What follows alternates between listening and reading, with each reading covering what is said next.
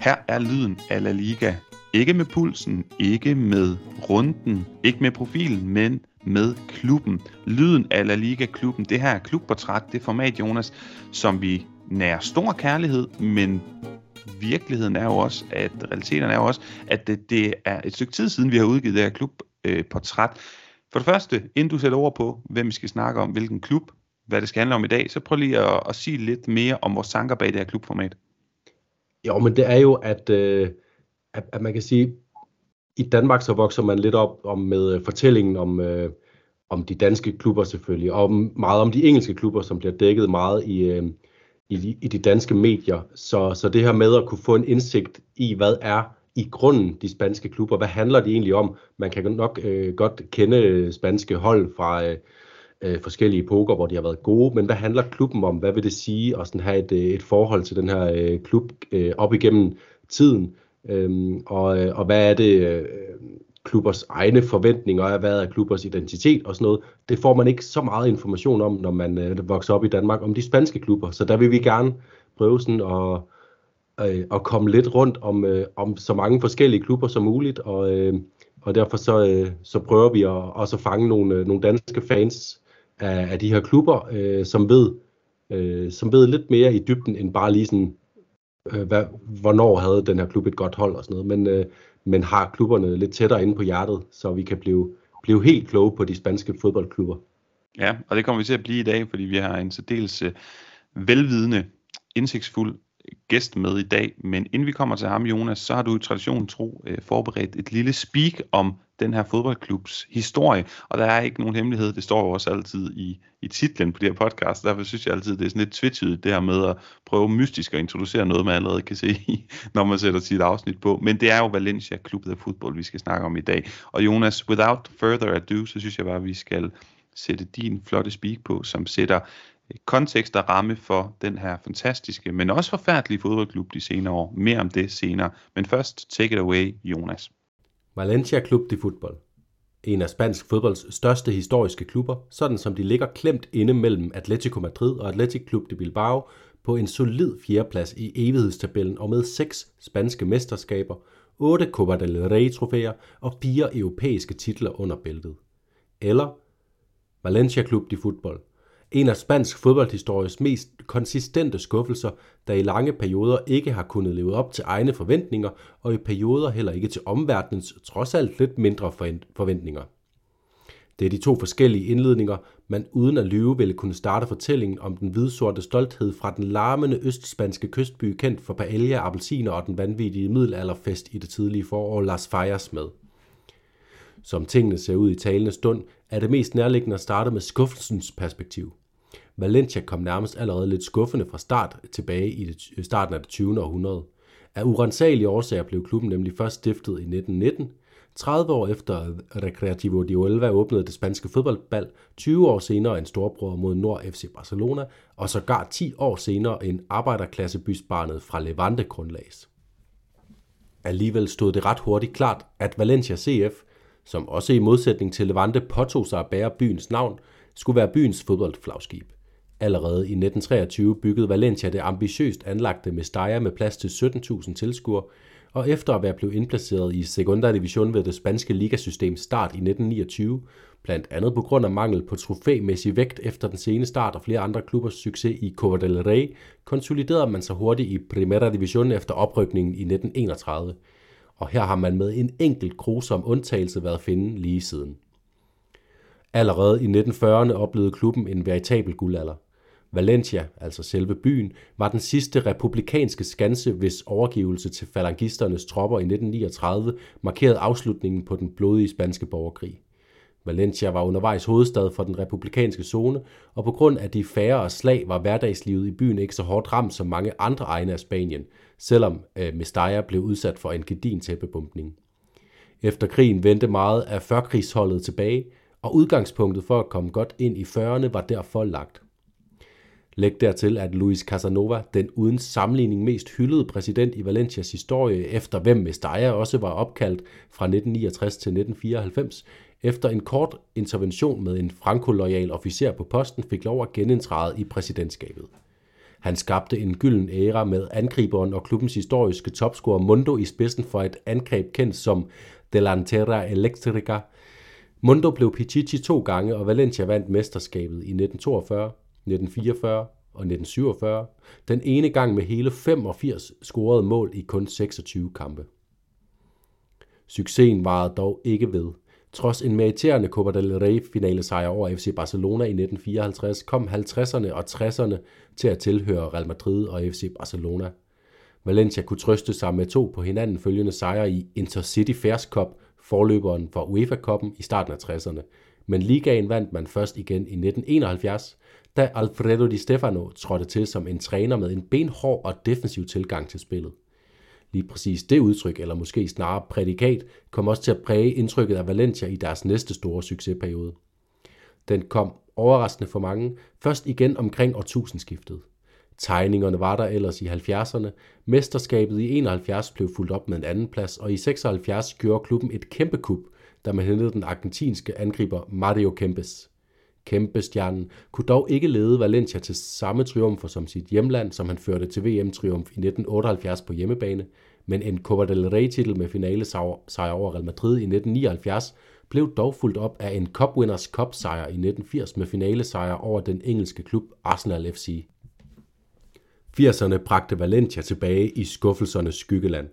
I depressionernes årti ramte depressionen i hjertekuglen på Valencia, der undergik enorme økonomiske vanskeligheder. Efter et par sæsoner i midten af tabellen ramte katastrofen så i 1985 i den første sæson efter Mario Kempes, med Kike Sanchez Flores på højre bak og med en ung Vodo udlejet til Tenerife. Nedrykning. Hvem ringer man så til? Jo, mestertræneren Alfredo Di Stefano. Han fik klubben tilbage med det samme, nu med Vodo tilbage på fastlandet der i Valencias forsvar. Og han konsoliderede dem også i La Liga igen.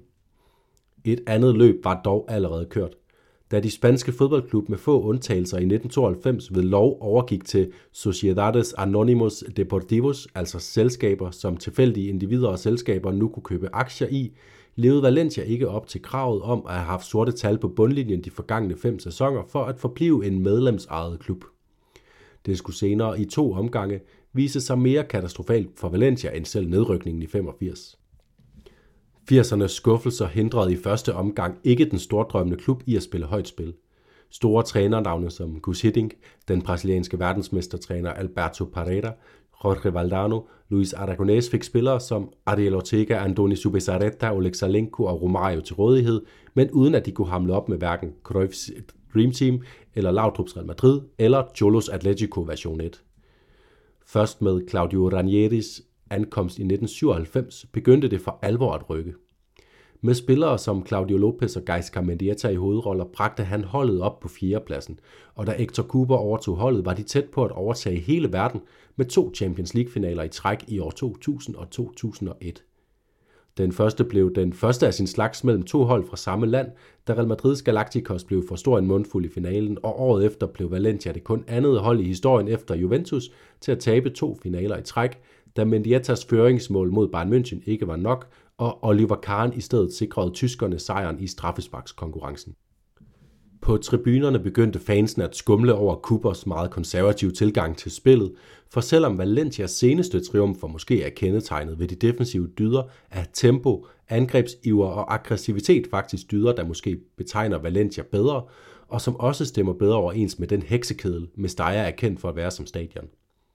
En ung og uprøvet Rafael Benitez blev hentet ind, og det samme gjorde Pablo Aymar, og to spanske mesterskaber. Med spillere som Santiago Canizares, Angulo Ayala, Pellegrino, Baraja Albelda, Rufete Mista, Anglomar, Carboni og Aymar, snød Valencia Real Madrids dyrt indkøbte Galacticos for La Liga-titlen i både 2002 og 2004, og i 2004 hentede man også den fjerde og indtil nu sidste europæiske triumf med UEFA Cup finalesejren over Marseille i overbevisende stil. Benitez var på vej mod nye udfordringer, og det samme kan siges om Valencia. I 2004 skete der nemlig også en anden ting for Valencia. En ny mand købte aktiemajoriteten i klubben og indsatte sin søn Juan Soler som præsident. Han var en ambitiøs mand, men også en mand, der havde set sin far tjene styrterne på det ufattelige spanske byggeboom i nullerne. Soler mente ikke, det kunne få en ende. Han satsede alt på at bygge et nyt stadion til 1,5 milliarder kroner, nu med med plads til 75.000 mennesker, og udnytte grunden med det mytiske gamle Mestalla til at tjene 2,5 milliarder kroner på boligprojekter. På den måde kunne man få et nyt stadion og 1 milliard kroner til at løfte sig yderligere i forsøget på at indhente Real Madrid og FC Barcelona definitivt. Men mens Messi brød igennem i Barcelona og Real Madrid lagde an til deres Galacticos version 2.0, brød finanskrisen ud i fuld luge. Enorme byggeprojekter over hele Spanien gik i stå fra den ene dag til den anden, mens økonomien nærmest kollapsede og kostede massivt på arbejdsløsheden, især for den yngste generation af spanier. Valencia var ingen undtagelse. Den dag i dag står Numestaya som en spøgelsesgrund med kun et betonskelet vidnende om de storslåede stadionplaner midt i Valencia, efterladt som et tørt ekko fra da verdensøkonomien ramlede ned over byen. Valencia er aldrig kommet sig over stadionsatset. Selvom den upopulære skikkelse Ronald Koeman sikrede et Copa del Rey-trofæ i 2008, var det slut med at lege med helt op i toppen. Med Silva, Mata og Via på holdet var der ellers kvalitet nok til det, men i 2010 måtte man sælge Silva og Via til henholdsvis Manchester City og FC Barcelona bare for at holde konkursen døren. Gælden voksede stadig, og Juan Mata fulgte med ud af stjernesvingdøren og skiftede til Chelsea. Roberto Soldado, Jordi Alba, André Gomes, Nicolas Otamendi, Gonzalo Guedes og Paco Alcácer er blot nogle af de spillere, der også er blevet solgt som profiler i deres bedste fodboldalder for at holde økonomien i vatter siden da. Da Peter Lims Meriton Holding i 2014 overtog aktiemajoriteten, troede mange valencianere i midlertid, at krisen var overstået. Med Lim kom løftet om at få styr på gælden og få bygget stadion færdig, endda i tide til at fejre klubbens 100-års fødselsdag i 2019. I dag, i år 2023, har det løfte udviklet sig til en lokalpolitisk skandalesag – Lokalstyret i Valencia presser på med trusler om at rive tæppet væk under udviklingsprojektet på den gamle Mestalla-grund, hvis ikke Lim får lagt en plan for at færdiggøre nu Mestalla. Peter Lim har holdt dem hen med tomme løfter. Og ligesom med hans sportslige involvering i klubben, er der ikke for alvor nogen, der længere kan påstå, at de ved, hvad han egentlig vil. Nu ser det imidlertid ud til, at man bliver reddet af VM-værtskabet, der kommer til at gennemtvinge færdiggørelsen af Numestaya og begrave det gamle. Fra Lyden af La Liga skal lige lyde en anbefaling om at nå en fodboldkamp på det gamle Mestalla, inden det er for sent. Hele to gange under Peter Lims upopulære ejerskab så der ellers ud til at være bedre tider i sigte. Nuno Espirito Santos hold med Mustafi, Otamendi, Parejo, Kondogbia, André Gomes og Paco Alcácer sikrede sig Champions League, inden det igen blev skilt ad af ejerskabet. Marcelinos projekt et par år senere med Gaia, Parejo, Coquelin Guedes, Ferran Torres, Carlos Soler, Daniel Vaz og Rodrigo kom også i Champions League og sikrede sågar en triumf i Copa del Rey med en meriterende finalesejr over FC Barcelona i 2019 på klubbens 100 års fødselsdag. Konsekvensen? Ejerskabet fyrede Marcelino, Parejo og Coquelin blev solgt til Villarreal, som med dem på holdet sikrede sig en Europa League-trofæ og var snublende nær ved at gøre 0 og Valencia kunsten efter med en Champions League-finale. Det er selvfølgelig helt uacceptabelt for selvforståelsen på Mestalla at være næstbedst i regionen, og det runger der også af utilfredshed. Foreningen Libertad Valencia protesterer, og forskellige konstellationer undersøges for, hvordan man kan vriste klubben fri af den singaporeanske tiger, der ikke bare er i gang med at bide hovedet af klubben, men også leger katten efter musen med den undervejs. Den komplette ydmygelse for en af Spaniens historiske klubber, hvis skæbne lige nu balancerer på en historisk skarpsleben knivsæk, mens masser af fans af spansk fodbold bare savner gode gamle Valencia, der i toppen af La Ligas fodboldtabel. Og fra Jonas smørstemme og historisk øh, ja, fortælling om Valencia, så skal vi øh, over til dig, Søren Nielsen. Jeg tror, de fleste af vores lyttere, de kender dig, og jeg tror, de kender dig ikke under dit borgerlige navn, men øh, under Twitter-profilen Valencia CFDK. For, først og fremmest, øh, tusind tak, fordi du vil medvirke. Tak for støtten i podcasten.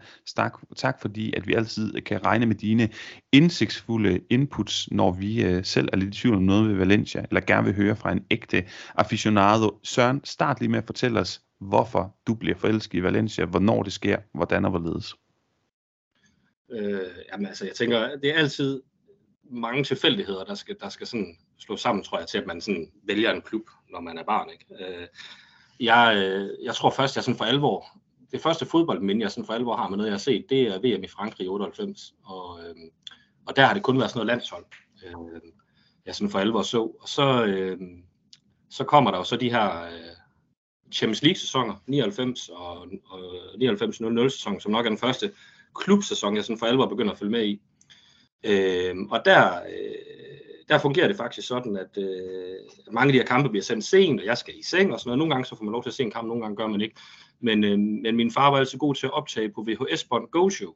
Og, øh, og i det Go Show, der, der sidder jeg så og følger med i, at, øh, at der er især en klub, jeg synes, der virker interessant, og der er især noget med nogle spillere. Der er noget med, med en, der hedder øh, Claudio Lopez, som, øh, som, som scorer mål op i angrebet, og, øh, og så er der, øh, stikker jeg især mærke til, til Gaiska Mendiata, som tager straffespark. Og jeg spillede rigtig meget fodbold, men jeg så ikke så meget. Øh, og det der med at tage straffespark, det havde altid været sådan en del af de ting, som jeg tænkte, det kunne jeg finde ud af. Og han gjorde det på en måde helt klassisk med at nedstige målmanden, ikke kigge ned på bolden, og, og det, det fangede mig meget. Øh, og så, så blev det egentlig ved derfra, øh, og, og så havde de jo endda succes i den periode. Og, øh, og jeg tror, at jeg havde det sådan, at når man først har sagt A, så må man også sige B, og så, så hænger man lidt på den.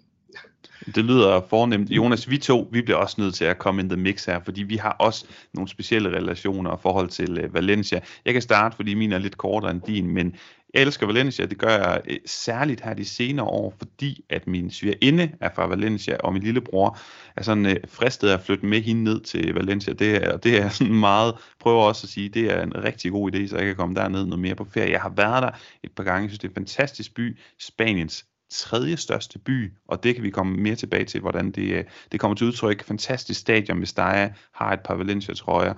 Du har også en historie med Valencia, og den har faste lytter måske hørt det et par gange, men du kan da lige opsummere, hvorfor du også holder et særligt øje med Valencia.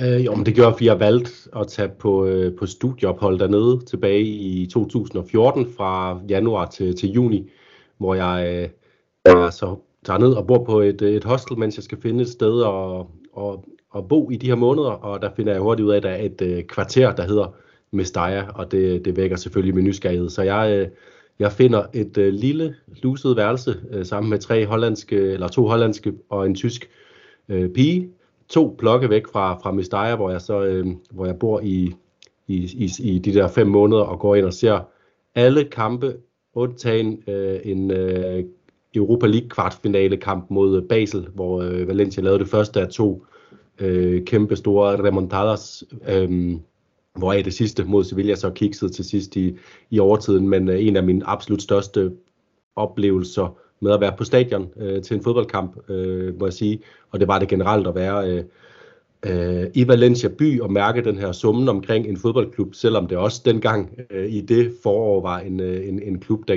øh, gennemgik en resultatmæssig krise.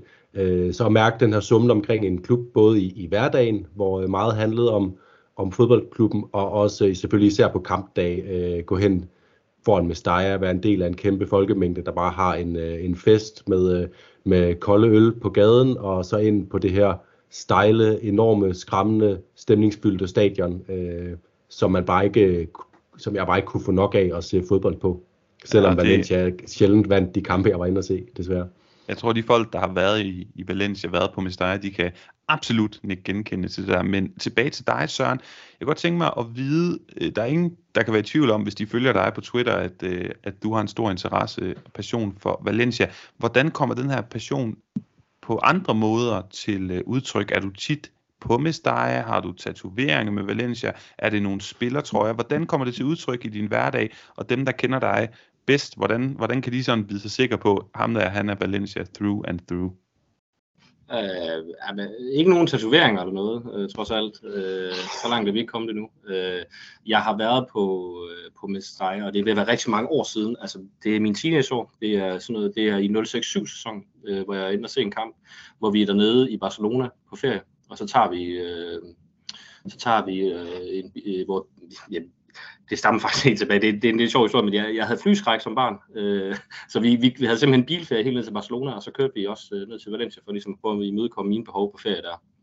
Øh, så øh, jeg har så ikke flyskræk længere, øh, men, øh, men øh, så det har, det har sat nogle hindringer for ligesom at komme ned og, og, og se nogle kampe der i mine, mine unge år.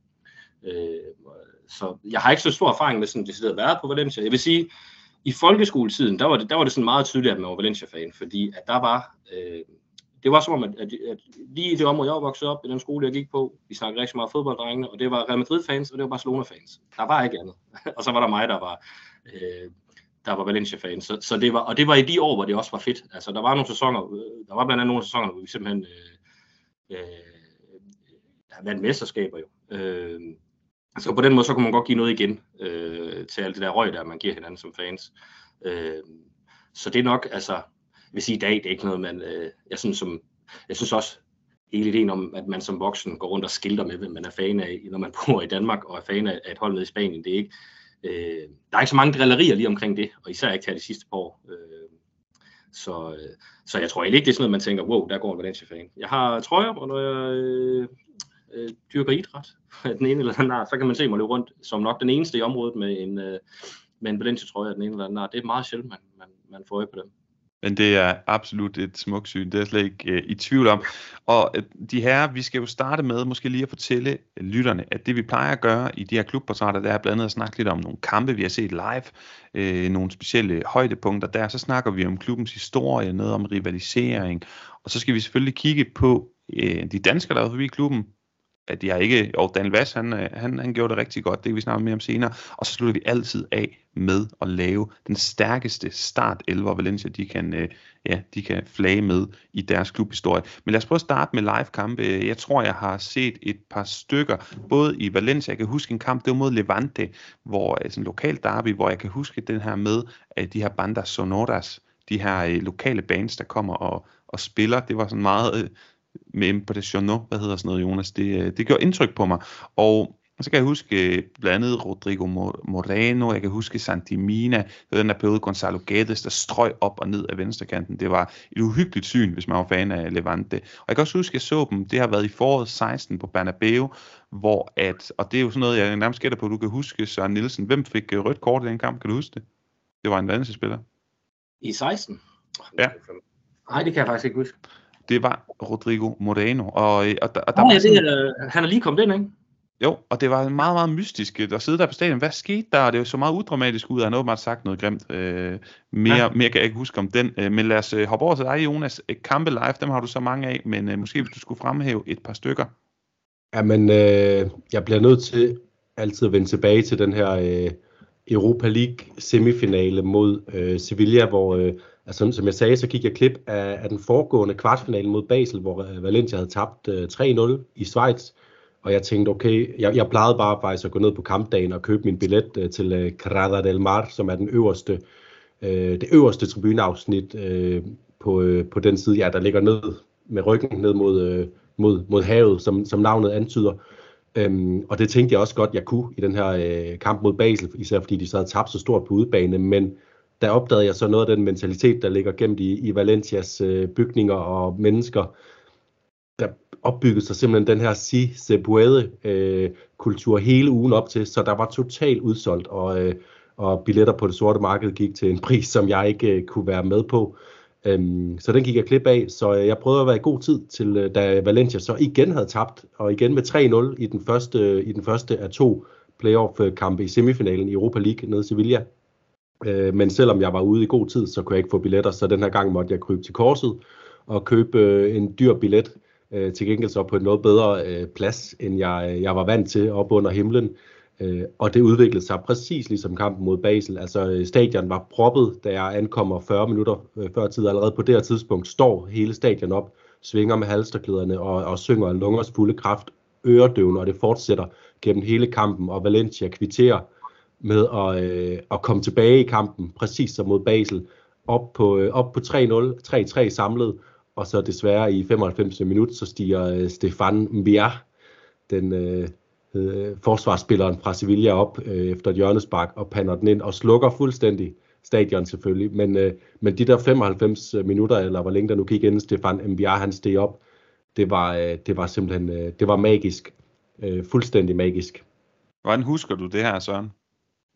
Jamen, det er meget klart men fordi det var virkelig den der følelse af, at øh, ja, men nu ender vi med at vinde det her. Altså, fordi at, at man havde den følelse af, at nu var det ved at gå galt så mange gange, og det endte alligevel med at gå godt. Ja, så ville de også vinde finalen, hvis det kom ja, dertil, fordi det, det kunne ikke være anderledes. Det var, det var helt klart den følelse, man sad tilbage med, øh, og jeg sad tilbage med. Øh, men samtidig så sad jeg også og tænkte, at da det sker, den der situation der, så sidder man også og tænker, med, med, med sådan historikken, så sidder man også og tænker, jamen selvfølgelig.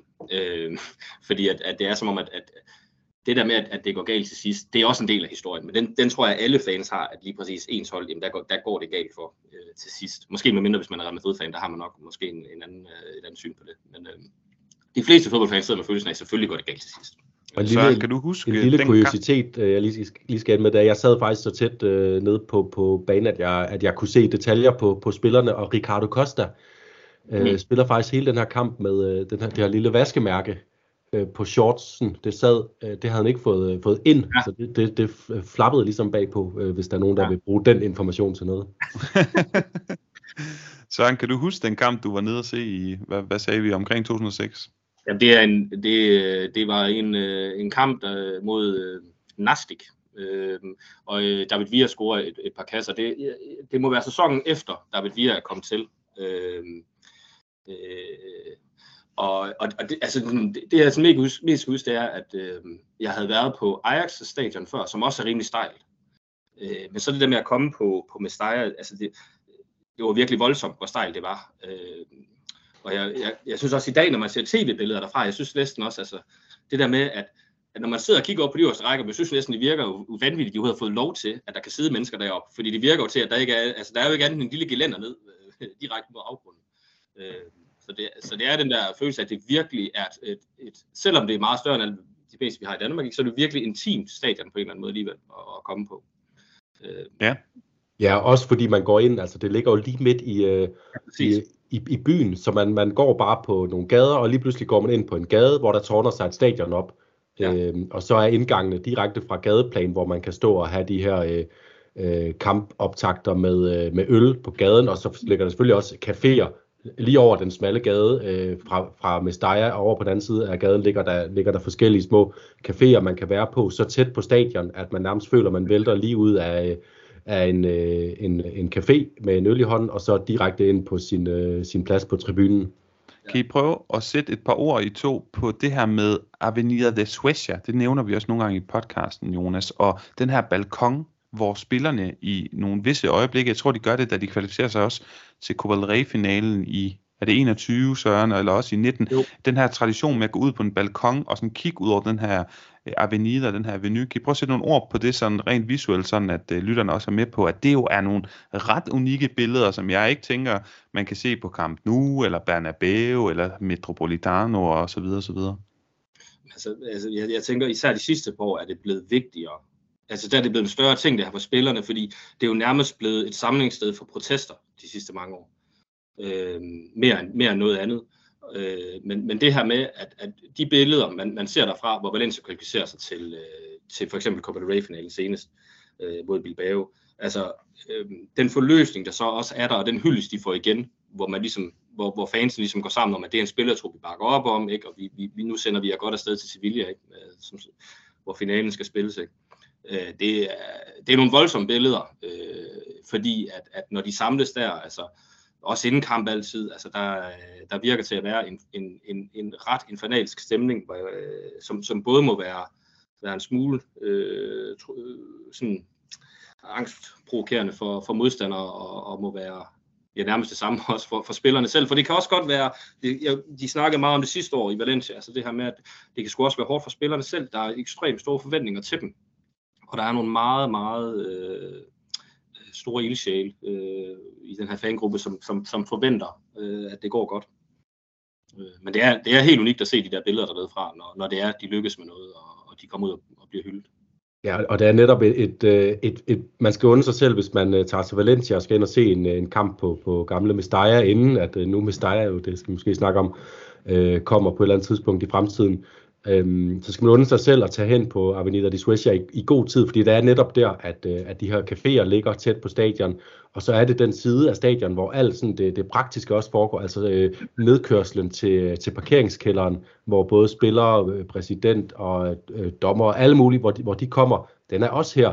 Så, så på en eller anden måde skal spillerne få, få fragtet. Så jeg forestiller mig, at man kommer i god tid som Valencia-spiller til hjemmekampe, fordi ellers så skal man øh, køre ind igennem et øh, veritabelt menneskehav, for at komme derned. Og det gør nemlig også øh, udbane øh, holdets bus, kommer også igennem det her øh, menneskehav af festglade øh, og øh, øh, kampstemte mennesker, som, øh, som omslutter den her bus helt tæt, altså næsten uanset om det er om det så er øh, øh, Elche, eller om det er Celta Vigo, eller Villarreal, der kommer på besøg, så, øh, så bliver de mødt af den her mur af, af mennesker.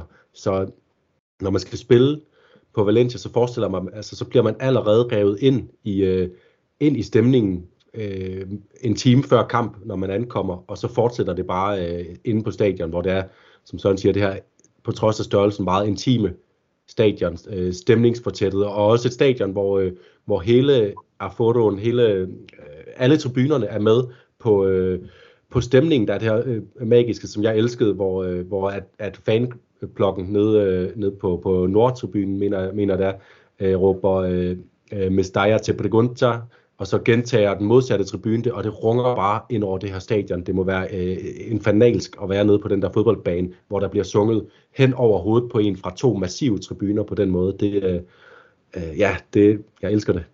Ja, det, det giver... Når, når, når, man, når man sidder, altså selv når man sidder og ser kampe på tv, så er det også som om, at man kan mærke, hvis nu Valencia er på vej mod Dortmund Plata, eller et eller andet, på vej mod ligesom at komme tilbage i en kamp på hjemmebane, det er virkelig som om, at man kan mærke, at lyden følger det, der sker på banen, øh, selv fra tv'et. Det, det, det virker så tydeligt, hvordan øh, der var især en kamp for, øh, det må være i Bordalas-sæsonen for, for, for et par år siden, hvor Valencia kommer tilbage mod Mallorca på hjemmebane og scorer to mål i overtiden og vinder 2-2. Det, det var som om, at, at, at lyden, og jeg, jeg ved godt, det ikke altid lige fungerer sådan, men det virkede som tv det virkede som om, at lyden skabte at det her comeback, fordi hver eneste angreb, man kunne høre sådan forventningen og, og og opbygningen til det gennem, gennem lydtæppet. Ja, øh, det, det, jeg synes, I sælger det godt, og det giver sådan lidt i mig, at jeg har lyst til at gå ind på Skyscanner med det samme og, og, og bestille billetter. Øh, de her lige, lige, et par, øh, lige et par ting, øh, som Tor holder på den her snak. For det første, så jeg tror du sagde, øh, at det var Copa del finalen Søren mod øh, Bilbao. Jeg husker det som om mod Betis, fordi øh, at, øh, at, hvad hedder det? Det var jeg selv... jeg mener på hjemmebane der. Ja, ja præcis. Ja, øh, ja. Men, men i hvert fald, og det vi snakker om, Avenida de Suez er en lang avenue, der sådan går ved siden af stadion, hvor der er alle de her barer, snakker om, al den stemning. Og, øh, og så den her balkon på stadion, som sådan rækker ud over og kigger ned på Avenida de Suecia, så spillerne kan komme ud og blive hyldet og modtage den her fantastiske øh, stemning fra, øh, fra stadions. Det med busserne, uden at være ekspert på den form for logistik, så tror jeg altså, at det man plejer at gøre, det er at køre et meget tidligt, hvis ikke dagen før, mm, ind med sine private biler til stadion, og så bliver man samlet op i, øh, i bus, så, øh, ud på træningsanlægget, og kører også med bus ind som samlet spillertrup på træningsanlæg, ellers så bliver det et virvar. Det ved jeg i hvert fald, der er flere andre store klubber, der gør. Ja, men, men, men jeg har faktisk også stået øh, på stadion efter øh, en kamp. Det var, det var en sæson igen, hvor det gik dårligt, og det var lige inden Peter Lim øh, øh, købte klubben. Jeg var dernede, hvor at... Øh, hvor fans stod og ventede på, det har så været, øh, været præsidenten dengang, eller sportsdirektøren, eller øh, i hvert fald en, de vidste var kommet i sin private bil, og hvor de simpelthen stod rundt om indgangen der og ventede på, at han skulle, skulle komme ud øh, fordi de vidste, at på et eller andet tidspunkt, hvis han skal hjem, så skal han, øh, og vil have sin bil med, så skal han øh, køre ud af den her parkeringskælder. Øh, det gælder så nok ikke spillerne, selvfølgelig, det har du ret i.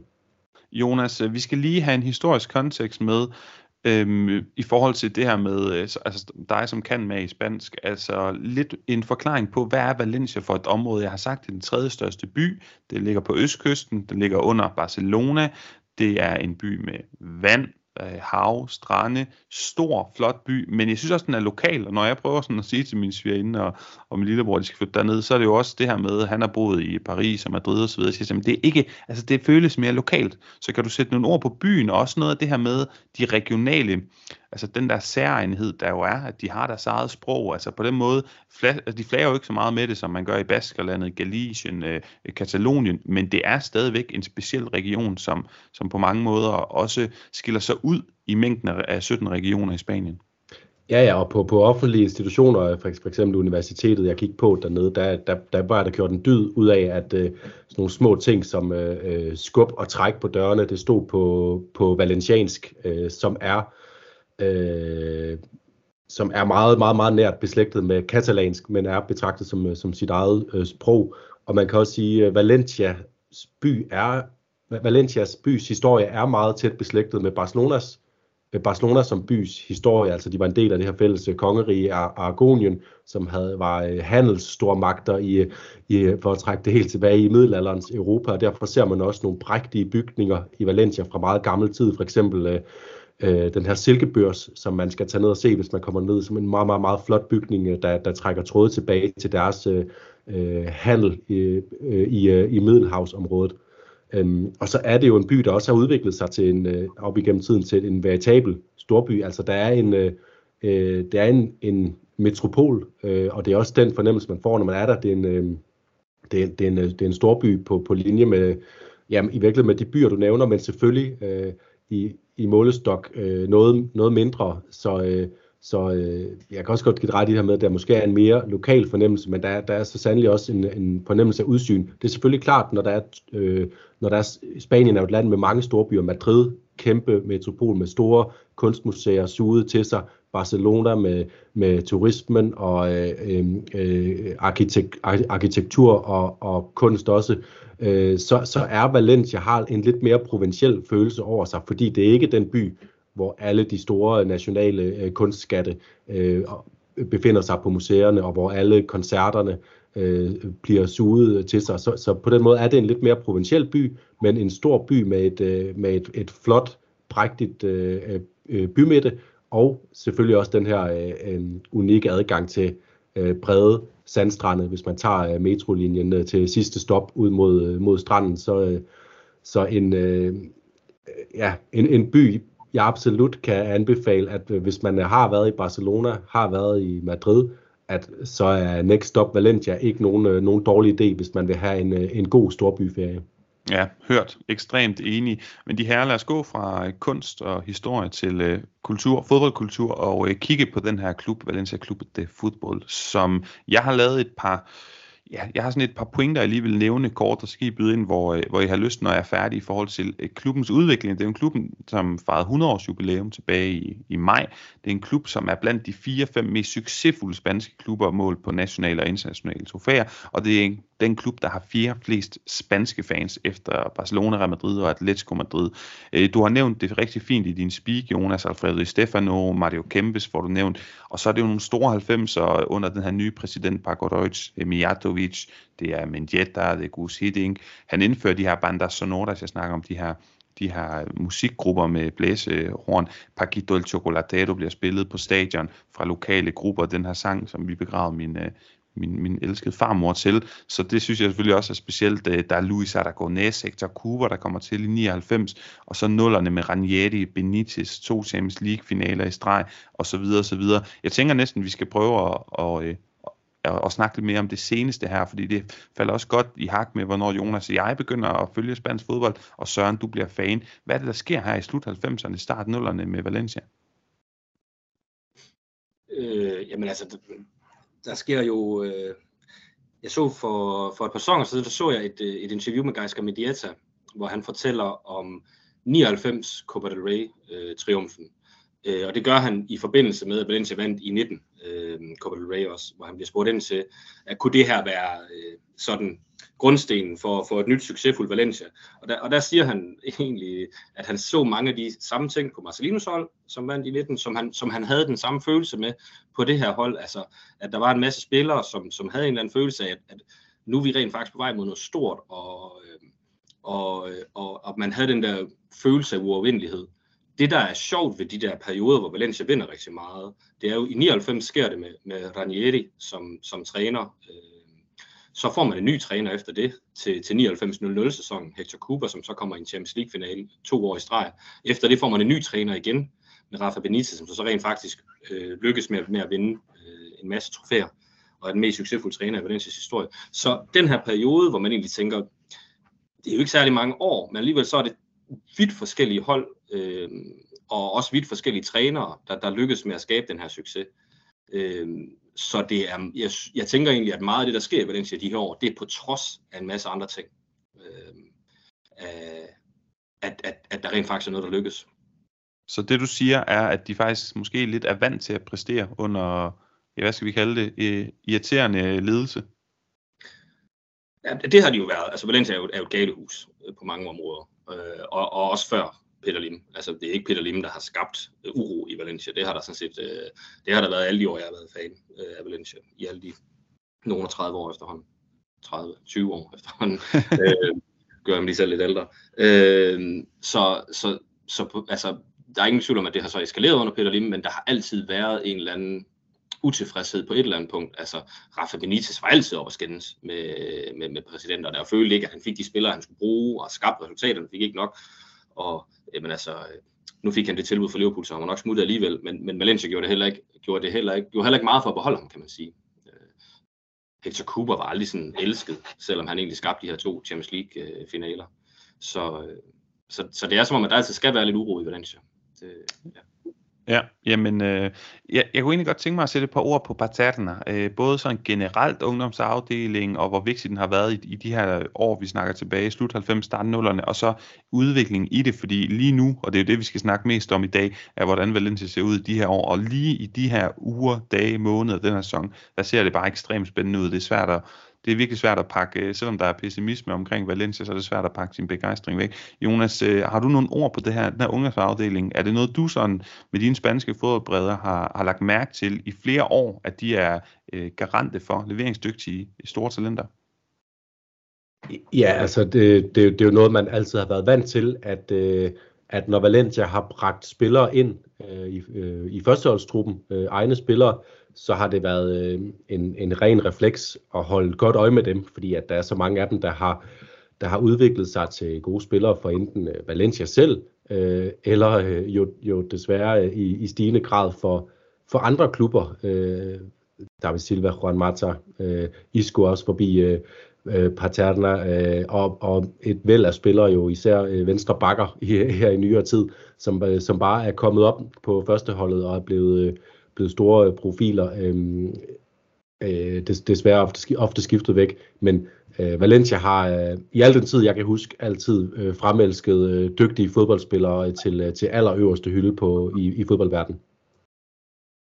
Jamen altså, øh, og det er jo meget spændende i dag, men vi kan nok ikke lige nå at, øh, at, at snakke om allerede nu, fordi vi skal også forbi et punkt, vi plejer, Jonas, der hedder noget med klubbens sådan, rivalisering og selvforståelse, og jeg har jo skrevet, at Lille Levante og, og Villarreal, de er jo, de er jo gået hen og, øh, og blevet, især for sidstnævnte, en storbror. Er de ikke det, Søren? Ja, hvis vi lige skal starte med, med Villarreal hurtigt indskyde noget, øh, jeg oplevede sådan på, på egen krop, det var, jeg var inde og se Valencia Villarreal øh, i, i 2014, og de spillede faktisk den kamp, der lå lige før øh, El Clasico, og øh, jeg oplevede ikke en øh, nogen særlig sådan, intens stemning omkring det her Valencia Villarreal op, øh, opgør. Dengang faktisk så forlod, selvom øh, kampen endte 0-0, så vidt jeg husker, og der var spænding om resultatet til det sidste, så begyndte mange øh, faktisk at forlade Mestalla for at komme hjem og se El Clasico i, i tv.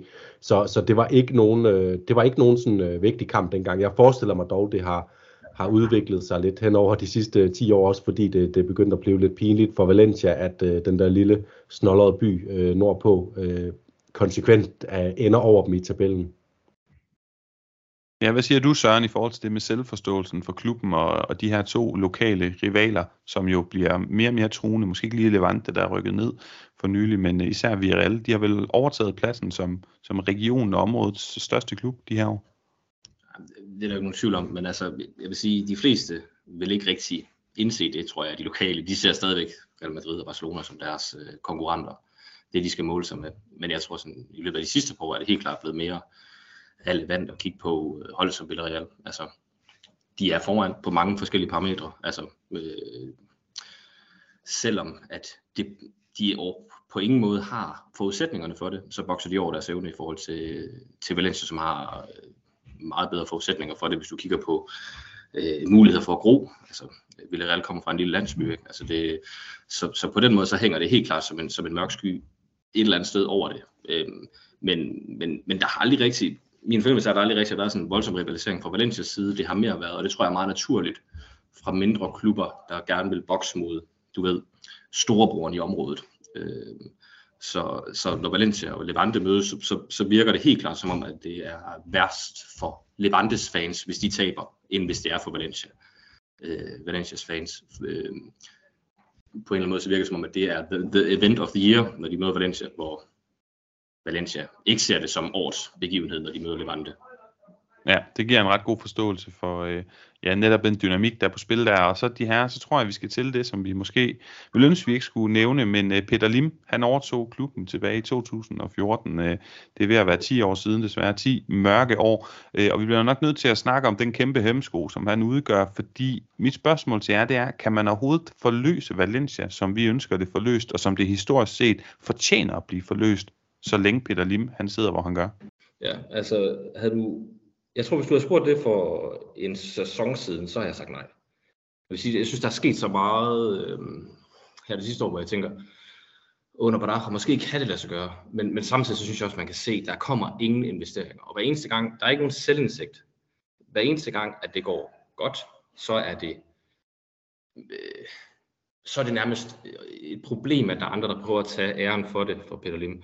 Øh, så investeringerne, følelsen omkring de lokale, altså det virker som om, at der er nogle bånd, der er blevet brudt nu, som er ikke til at genoprette. Det vil sige, at der er ikke den tillid til, til projekter, når de kommer. Al ledelse, der kommer fra Singapore, det bliver svin til næsten, inden de får lov til at åbne munden. Øh, så alt det, der hedder Meriton Valencia, ser jeg ikke som...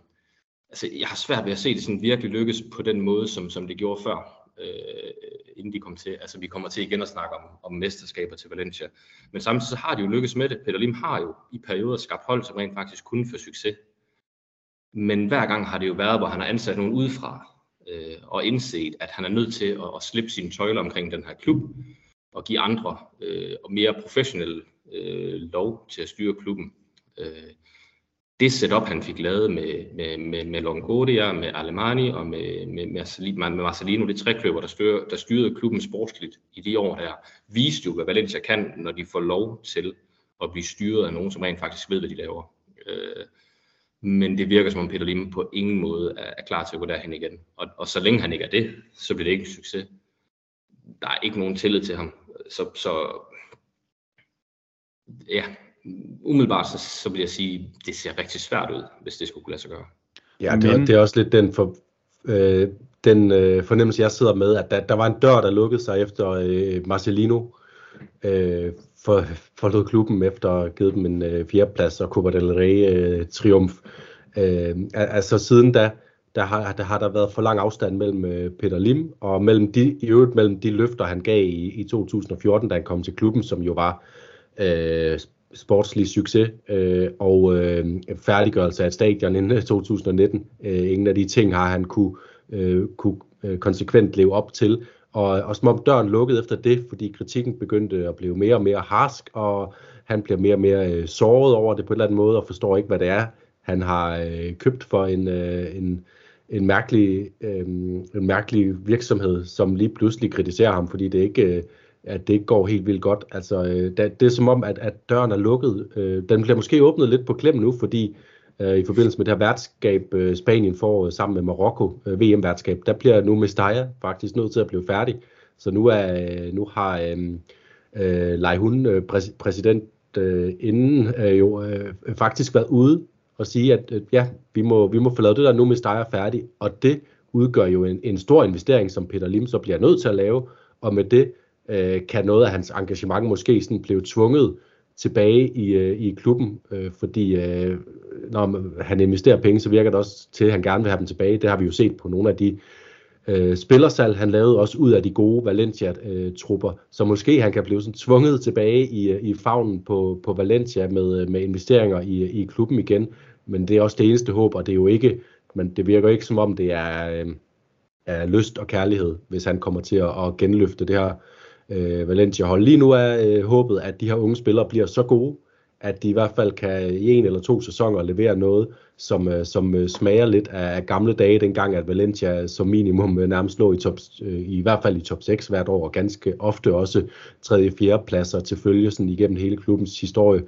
Øhm, men, øh, men, men det er jo, det er jo det er bare et håb. Der er ikke nogen konkrete ting, der peger på, at vi kommer til at se Valencia øh, øh, udfordrer fjerdepladsen, eller især selvfølgelig, at det som er, er det helt store drøm at, øh, at gøre ligesom Atletico Madrid byder sig permanent fast lige haserne på Barcelona og Real Madrid, hvor man en gang imellem kan tit frem og vinde et, øh, et mesterskab. Det har bare ufattelig lange udsigter lige nu i Valencia. Ja, for det Tilliden den er på så, så lille et sted, at da Baraja bliver ansat, så, så de fleste Valencia-fans sidder og tænker, at vi ved jo egentlig godt, at han bliver ansat som en slags her. I kan få det her så. Jeres gamle KFA tilbage, sådan lidt som et plaster på såret. Og hvis det er, det går galt, så kan jeg sige til jer, se, nu fik I lov til at bestemme, og det gik ikke godt. Øh, det, det, det, så lidt tillid er der fra fansene, at det er det, man sidder og tænker. Så, så man sidder ikke og tænker, at han har ansat ham, fordi han tænker, at det vil være godt for, for, for klubben, men mere, at det er en del af hans narrativ, han prøver at skabe i klubben. At det så rent faktisk måske lykkes, det ved vi ikke nu. Altså, når man snakker Valencia, det går godt, at vi sidder her om, om, om 3-4 måneder, og så er Baraja blevet fyret, fordi man har tabt 5-6 kampe i streg. Det, det er ikke til at vide i den her klub. Og det er jo ekstremt frustrerende, og noget af det, der også er så frustrerende ved Valencia, det er, at jeg tager lige lytterne i hånden, det er vigtigt at sige, at selvforståelsen jo også handler om, at Valencia, som vi kender dem der i slut 90'erne, start 0'erne, det er et hold med to Champions League-finaler i streg. Det er et hold, der gør sig gældende i Europa, gør sig gældende nationalt, kan vinde mesterskaber. Og det er selvforståelsen, at man skal op, som Jonas siger, en gang imellem og vinde et mesterskab. Men den lider jo et alvorligt knæk i de her år. Det er et hold, der skal være gode i Europa, og så kan der komme nok så mange Javigeras og ungdomsspillere. Du kan have kompetente kræfter, hvis de, hvis de på et tidspunkt kommer tilbage på ledelsesgangene i de sportslige setup, men det kræver også nogle penge i gang imellem. Og prøv at tænk et potentiale, Valencia kunne have. Der er et nyt stadion, i hvert fald, øh, hvad skal vi kalde det, øhm, en byggeplads, som er klar til at levere et nyt stadion, hvis der kommer penge i det, og den her klub, den kunne blomstre og blive så vanvittig, hvis der kom de rigtige økonomiske og også øh, sådan kompetente sportslige kræfter ind i det. Og det er jo det der skæld, som er vigtigt at sige, fordi hvad er best case scenario i, i, i de her sæsoner, Søren? Hvad er det bedste, vi kan håbe på for Valencia? For det er jo ikke et mesterskab, det er dybt urealistisk. Øh, lige nu overlevelse. Altså det, da sæsonen gik i gang, det, var, det, det er det, de selv har meldt ud fra ledelsen. Endelig har vi rent faktisk fået ledelsen, der har meldt noget ud, øh, hvor, hvor Lehun var ude at sige, at jamen altså, vi går efter at blive La Liga. Øh, så, så det er jo det, vi må gå efter. Når ledelsen har sagt det er mål, så er det, så er det det, vi satser på. Øh, så øh, ja, altså lige nu overlevelse, og det er det, jeg kigger på. Jeg kigger ikke, når jeg ser tabellen lige nu. Jeg sidder ikke og, og tæller point op til, til, til Europa League. Jeg sidder og tæller point ned til, til stregen. For lige nu er der 11, så jeg er glad. Jonas, hvis du skulle øh, sådan sidde på mixerpulten og skrue op på den knap, hvor der står fantasi, hvor, hvad kan vi fantasere os frem til, hvis der kommer de rette kræfter ind, de rette penge, de rette sportslige setup i Valencia? Det er vel klubber som Real Betis, Sevilla, Villarreal, Athletic Klub, Real Sociedad, måske endda Atletico Madrid, der skulle frygte for, hvad der kunne komme kravlende. Ej, alle de klubber, du nævner, lige indtil du rammer Atletico Madrid, de skulle frygte, at Valencia på meget, meget, meget, meget, meget, meget kort tid vil kunne distancere dem og distancere dem øh, også effektivt og decideret sætte dem på plads på en måde, så Valencia skulle være et øh, være øh, sammen med Atletico, det jagtede hold i kampen om den her fjerde plads, fordi Valencia har historisk set vist, at de nærmest har kunne tage patent på en plads i, i top 4, når de, øh, når de har taget deres øh, projekt seriøst og, øh, og investeret det rigtige øh, øh i spillertruppen, så, så er det en klub, der kan ligge sig permanent, ligesom vi ser Atletico Madrid gøre i de her år, og, øh, og derfor, ja, øh, et, et, lidt, lidt kort et andet minde fra min, øh, min tid nede i Valencia, det var, at øh, det var, det var den sæson, hvor Atletico de vandt mesterskabet, og de kom også til Mestalla, det forrige var dernede, og de vandt 1-0 på et, et mål af Raul Garcia efter en tilbagespilsfejl i en kamp, hvor Valencia ellers dominerede stort. Og det var nærmest, det var sådan et øjeblik af sorg, husker jeg nærmest, fordi det var som om de så, de så spejlet af, af, af, af, hvad Valencia skulle være, lykkes med at gøre lige præcis det, som de selv har en forventning om at kunne gøre i ny og næ, øh, og gøre det på, på, på Mestalla med endnu en sejr, der, der førte Atletico et skridt videre mod det her, det her mesterskab. Øh, så alle andre klubber end, øh, end øh, selvfølgelig Barcelona og Madrid, og så Atletico Madrid, vil skulle frygte, at, at den dag Valencia øh, har setup'et øh, økonomisk og øh, øh, øh dygtige fodboldfolk, at så kan de blive distanceret, ikke med et fingerknips, fordi ingenting går så nemt i, i fodboldverdenen, men altså, vi snakker en, en sæson, på en sæson kan det vende for Valencia, hvis, øh, hvis de, de træffer de rigtige beslutninger. Det, det så vi også, at efter øh, Peter Lims første sæson med Nuno Espirito Santo, hvor de blev nummer 4, kom med i Champions League, gjorde det fint, så bliver de nummer 11 og 12, øh, fordi at de begynder at sælge ud af spillerne, og det hele går, går lidt i, i, i hundene. Og så lige med et fingerknips, så får man Marcelino ind, bygget gode spillere ind i, i, i spillertruppen, så er det to fjerdepladser igen. Og det samme kan ske næste sommer. Altså, øh, det kræver bare viljen, fordi øh, klubben er der, strukturen er der, øh, basen på Mestalla er der til at, at lave et øh, fantastisk hold med, øh, med vind i sejlene. Søren, jeg kunne godt tænke mig at spørge dig, at det sker jo tit, at vi i podcasten øh, beder dig om at sende en lille, en lille lydsnas ind øh, om en given ting i forhold til Valencia, hvordan det går og så videre og så videre. Og der øh, plejer jeg at bede dig om at sende halvandet til to minutter, og så skriver du altid meget undskyldende og beklagende, at her kom 4-5 af stykkerne, hvis ikke, øh, hvis ikke flere minutter. Men øh, her øh, har vi en hel podcast til at snakke om Valencia, et helt afsnit, så øh, du skal bare snakke... Øh, så meget du har på hjerte. Jeg kunne godt tænke mig at høre dine ord på, vi har jo i podcasten snakket om, at vi kan ikke undgå at være en lille smule optimistiske, når vi ser alle de her unge spændende talenter i den her sæson. Dine egne ord på den her sæson, Valencia har i gang i, som vi sidder her i øh, midten af november 2023-2024 sæson. Du må, du må også være en lille smule optimistisk. Alle de her talenter, det ser da godt ud. Jo, men altså, øh, når, når jeg er optimistisk på Valencia, er jeg også nødt til at sådan, mit udgangspunkt er også, at vi skal overleve. Øh, så normalt vil jeg ikke være tilfreds med det, med det man ser. Altså, øh, men der er ikke nogen tvivl om, at når, når, når jeg ser realiteterne i øjnene og kigger på det, der er, altså øh, hver eneste weekend, så har Valencia den, øh, den yngste start 11 i, øh, i La Liga. Øh, de har den yngste bænk i La Liga, og øh, de fleste indskifter er fra B-holdet. Mange gange, når man kigger på Valencia startopstilling, så kan man se, at øh, og på bænken. Øh, altså så, øh, vi, vi, nogle kampe er vi næsten op i, at, at cirka halvdelen af spillerne for et år siden spillede i den spanske femte bedste række. Øh, og derfor så er man også nødt til at kigge realiteterne i øjnene her, øh, og tænke på, at det faktisk er ret vildt, det de gør i den her sæson, i forhold til, at der er så mange unge spillere, som på en eller anden måde har fået så meget tillid fra Baraja til, at de tror, at de kan det, som de gør. Øh, så jeg er egentlig meget positivt overrasket over det, der er sket den her sæson. Jeg synes også, man havde fornemmelsen, at der var tegningerne til det i slutningen af sidste sæson, hvor man så nogle, nogle mønstre og nogle, øhm, nogle ting, der lykkedes for de her unge spillere. Jeg er ikke solgt på Barajas taktiske evner på nogen måde. Jeg synes, han har det mest mærkelige er, at Baraja er måske den bedste midtbanespiller, jeg har set spille for Valencia. Men det er som om, han ikke rigtig kan finde ud af at samle en midtbane ordentligt. Øhm, det er blevet lidt bedre. Han er nærmest blevet hjulpet af, at, at Almeida er blevet skadet, fordi at, så har han kunne, kunne få Javi til at, til, at, til at fylde mere på midtbanen. Men han har haft svært ved at, at lave en ordentlig midtbane og lave et, et angreb, som kunne skabe chancer. Han har været rigtig god til at sætte en defensiv op. Øh, det tror jeg også kom rigtig meget fra hans hjælp med, med Carlos Machena i sidste sæson, som var hans assistenttræner.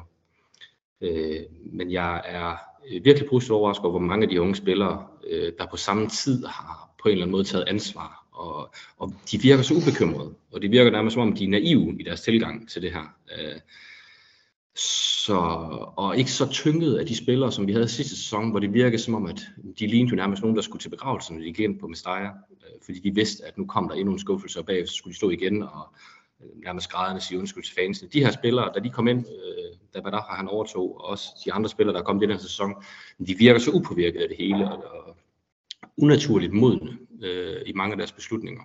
Øh, og ubesværet sådan mentalt. Og jeg tror, der har været brug for den der udskiftning. Der har ikke været penge til udskiftning af, af spillertruppen. Øh, mest mentalt faktisk. Fordi det er ikke fordi, vi står med en bedre spillertrup, men vi står med en spillertrup, der er et bedre sted mentalt. Øh, og, og når man ikke har haft penge til at forny spillere så har man jo måttet finde dem. Og det er det, Badara han har været god til at finde i Paterna og Find de her spillere, giv dem tillid og sige til dem, selvfølgelig kan du det, Diego Lopez. Selvfølgelig kan du det, Fran Perez. Selvfølgelig kan du, øh, kan I styre kanterne i, i, i en af de største ligeklubber i Spanien. Øh, så det synes jeg, på den måde er jeg ret imponeret, når man, når man tænker på udgangspunktet. Og der, der ligger måske noget af det der, som, øh, som vi tit snakker om, når Real Madrid har vundet endnu en, endnu en Champions League med, at det, det driver ned ad væggene i, i klubben.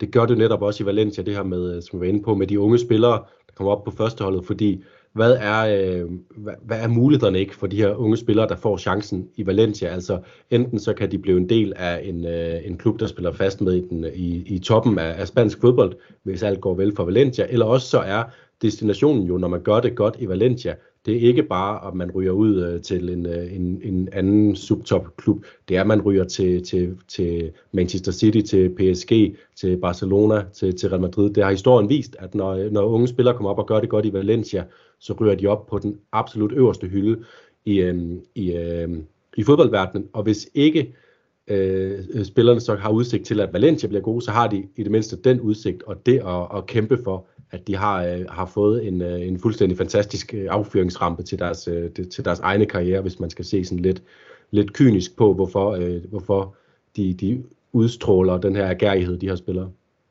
De her, vi har to øh, punkter tilbage på, på dagsordenen på spisesedlen. Den ene kan vi sådan relativt hurtigt komme forbi, fordi der har været tre danskere, der har optrådt for Valencia i historien. Det er Frank Arnesen, der havde to sæsoner, og han er jo en kæmpe fodboldpersonlighed i Danmark, men der er ikke frygtelig meget at skrive hjem om, synes jeg, i hans to sæsoner i Valencia.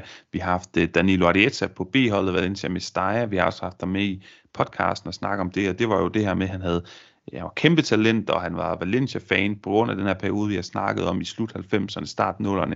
Så det var det tilbud, han sagde ja tak til. Men han havde de her licensproblemer. Han elskede at være i Valencia, men kunne ikke spille så meget, som han havde lyst til, og jo trænede jo med og passede Pablo Aymars hund, og så videre, og så videre. Og så er der jo altså Daniel Vaz, som jo er et relativt stort navn i spansk fodbold, da han kommer. Jeg kan huske, jeg tilbragte den sommer nogle uger i Valencia, øhm, og øh, da han kommer, og, og Super Deport, der er købt hver dag, den lokale avis, der virkelig skrev om, at det her det var meget, meget spændende. Han kommer ind i klubben, han vinder Copa del Rey mod Barcelona, han starter finalen, og så har han et højdepunkt også, hvor han scorer i efteråret 2019 i Champions League-gruppespillet. Det er egentlig sådan et upræcist indlæg mod Chelsea, men det sikrer Valencia en førsteplads i den her Champions League-gruppe, og så går, øh, går de altså videre i den sæson, hvor corona så kommer om øh, foråret. Han står noteret for 152 kampe, 9 mål. Han er, øh, det er den klub, Valencia, som han har spillet mest i i sin karriere, har repræsenteret flest gange fire sæsoner, en polyvalent, alsidig, meget populær ekstremt stabil præsterende spiller, men vi kan vel ikke snakke så meget om de to andre, eller hvad? Hvis jeg lige må kort, kort knytte kommentar til, til Arnesen, så, så er han jo den største øh, stjerne, hvis man ser, hvilke danskere, der har været i, i Valencia, men, øh, men hans år blev, så vidt jeg ved, også præget af, at han øh, fik en, øh, en stor skade, plus at det var så også her, at øh, Valencias fattig så startede, altså den sidste sæson, Arnesen er, der ender de nummer, nummer 15, mener jeg, og derfra øh, har de deres øh, hvis man ser bort fra den periode, vi befinder os i lige nu, øh, største sportslige derot med øh, mange dårlige placeringer, der så også ender i, i nedrykningen. Så Arnesen øh, var uheldig på flere måder, ellers så havde han øh, klart været den, øh, altså han var et stjerneindkøb for, for Valencia dengang, øh, fordi øh, det, vi, vi ved jo også, hvor dygtige fodboldspillere der var på det danske landshold, og hvad Præm Melkjær gjorde i Italien, og Michael Laudrup rundt omkring osv. Så, så det kunne have gået meget bedre for Andersen, men det, det ender selvfølgelig med, at ja, Daniel Vass er den største dansker, der har været i, i Valencia. Ja, uden tvivl. Altså, og da han kommer der til, der egentlig i starten, der, så, så synes jeg, at man fornemmer, at der er rigtig mange fans, der faktisk er lidt trætte af ham, fordi at han har han virker så mange gange febrilsk i hans handlinger i starten, og sådan lidt nervøs. Øh, men jo mere han falder til i Valencia, jo, jo mere kommer han faktisk til at blive en bærende kraft, og til sidst, der spiller han jo inde på den centrale midtbane, hvor, efter Valencia er blevet flået fra hinanden efter fyringen af Marcelino, der, der, der får han jo nærmest en anførerrolle inde på den centrale midtbane, hvor han går fra den der usikre højre bak, som var lidt nervøs, til at være en af dem, der tager ansvar og, og, og i flere kampe styre holdet. Så, så et stor udvikling, Daniel Vass han gennemgik i de år i Valencia, og i virkeligheden tragisk, øh, ikke tragisk, han har haft det fedt, men altså træls, at, at, hans, at hans tid ender med at komme til, at Atletico Madrid blive skadet i, i, i Spanien, fordi at øh, havde han lige haft det ekstra nyk op i Atletico Madrid, så havde vi jo snakket om ham som en af, altså sådan, virkelig som en af de allerbedste danskere, der har været i Spanien. Det er han stadigvæk, men han, han kunne have taget det til endnu større højde, det er der ingen tvivl om. Øh, han, han, han var fremragende i Valencia.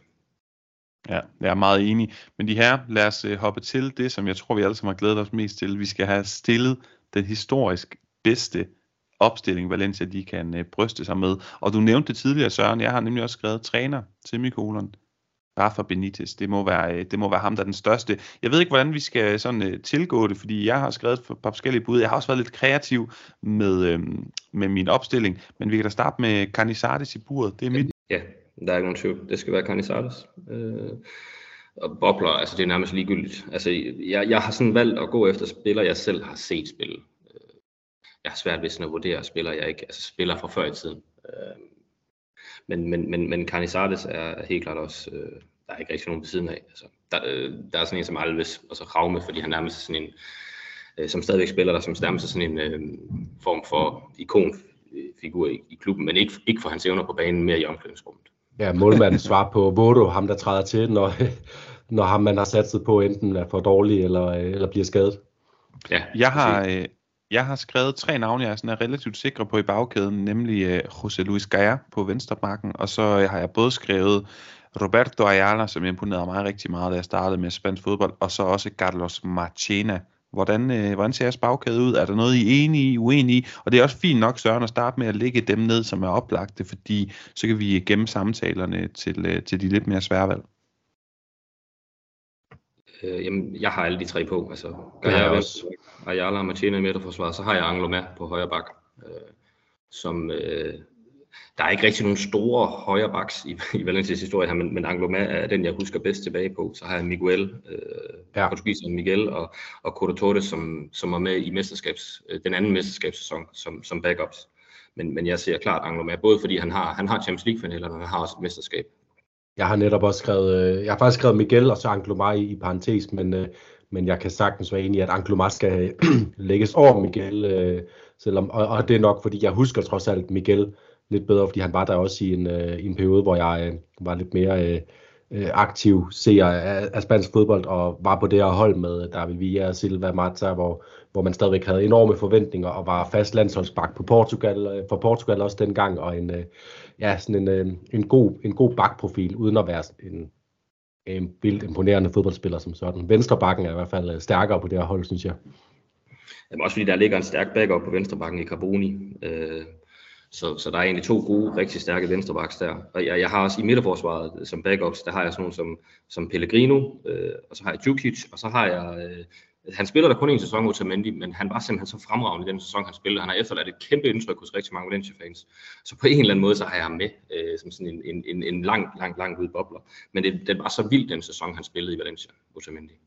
Modtaget. Ja, det var helt vildt. Sammen med Mustafi dernede, øh, rigtig godt, øh, rigtig godt makkerpar. Jeg har også lyst til lige at sådan nævne i parentes uh, Jeremy Mathieu, fordi han var en, uh, han var uh, en øh, kæmpe kriger for det her Valencia-hold. Han var også en elsket figur. Øh, jeg, jeg så hans sidste kamp øh, på Mestalla, da, var, øh, da det øh, var uundgåeligt. Han ville blive solgt til Barcelona, og han var simpelthen stripped down kun til de små øh, tankatrusser, øh, fordi øh, alle Valencia-spillere vil lige have en bid af den her øh, kriger, øh, kriger franskmand. Jamen altså, så er vi jo blevet enige om Juslin Angloma, og så altså Martina Ayala og øh, José Luis Gaia, den nuværende vensterbak, øh, og bagved Canizares. På midtbanen, der er med med mange gode bud. Altså jeg har både øh, Baraja, Aymar, Albelda, Mendieta, Parejo, øh, jo også Juan Mata og David Silva, som, som i hvert fald nogle spillere, man skal nævne. Så jeg synes, det er lidt sværere. Hvordan har I stillet den her midtbane op, og hvem har I med? Jeg har valgt at sige 4-4-2, fordi det, det virker så tro mod Valencia. Alle de gange, de har haft succes, så har det været nærmest med, med, med, med en 4-4-2 på nogle forskellige versioner af en 4-4-2, men øh, det er virkelig kill your darlings, øh, især på, på, på, på midtbanen her, synes jeg. Øh, jeg kunne ikke komme udenom Vicente på venstre kant, øh, og så har jeg taget og rykket Mendieta over på en højre kant. Øh, så det er mine kanter i det her, hvor jeg så har på venstre kanten, der har jeg Kili, Gonzalez som en bobler, og så har jeg Gonzalo øh, Gede som en bobler, fordi han når faktisk også at spille en del sæsoner i Valencia. Øh, på højre kant, der, der var jeg faktisk øh, i tvivl om Mendieta at huske på, fordi at Angulo for mig er en kæmpe spiller, men, men, men jeg må ryge tilbage til, til, til, til Mendieta på, på højre kant, og så Rufette også som en backup der. Fran Pettis' far i øvrigt, som vi, som, jeg kan sige, det er Fran Pettis, der, der er far. det var godt. Du kunne få afklaret Eller det er Fran Pettis' far. Ja. Øhm, jeg, jeg, jeg, har faktisk jeg har gået lidt anderledes med en 4-2-3-1, så jeg ved ikke, om jeg bare lige skal ramse øh, ja, faktisk hele min sådan femmer midtbane op, og så kan vi tage diskussionen derfra. Jeg har taget øh, Baraja Mendieta på, på de to bagerste midtbanepladser, Aymar på tieren, og så Vicente kunne jeg heller ikke komme udenom på venstrefløjen, en, en spiller, der havde været også meget større i den almene fodboldseers øh, øh, bevidsthed, hvis ikke han havde fået de øh, alvorlige skader lige på peaket af hans øh, karriere. Vidunderlige driblespiller, altså kun øh, øh, kun matchet af Joaquin, når det kommer til, øh, til dribler i spansk fodboldhistorie, ved at, ved at våge at påstå. Og så har jeg lagt Silva på sådan en falsk, øh, David Silva på sådan en falsk højrefløj.